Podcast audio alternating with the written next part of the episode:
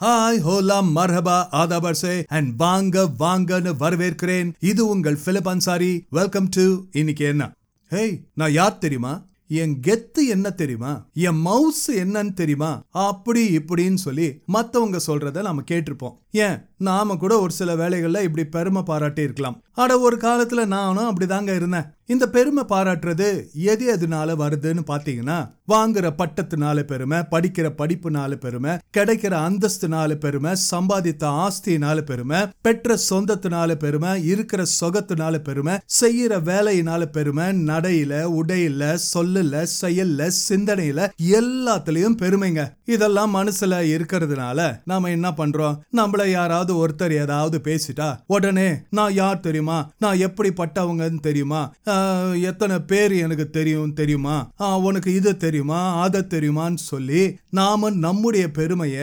நாமளே எடுத்து சொல்ற மாதிரி பேசிக்கிட்டு திரியிறோங்க. ஆனா வேதம் என்ன சொல்லுதுன்னு பாத்தீங்கன்னா யாக்கோபு நாலாம் அதிகாரம் ஆறாம் வசனத்துல பெருமை பாராட்டாத தாழ்மையா இரு. ஒருத்தருக்கு ஒருத்தர் தாழ்மையா இரு. ஏன்னா பெருமையா இருந்தா ஆண்டவரே நமக்கு எதிர்த்து நிற்கிறாராம். அடேங்கப்பா நம்மள படைச்ச ஆண்டவரே நமக்கு எதிர்த்து நின்னா நாமளாம் ஏமாத்துறோம். அதனால பெருமை பாராட்டாதீங்க.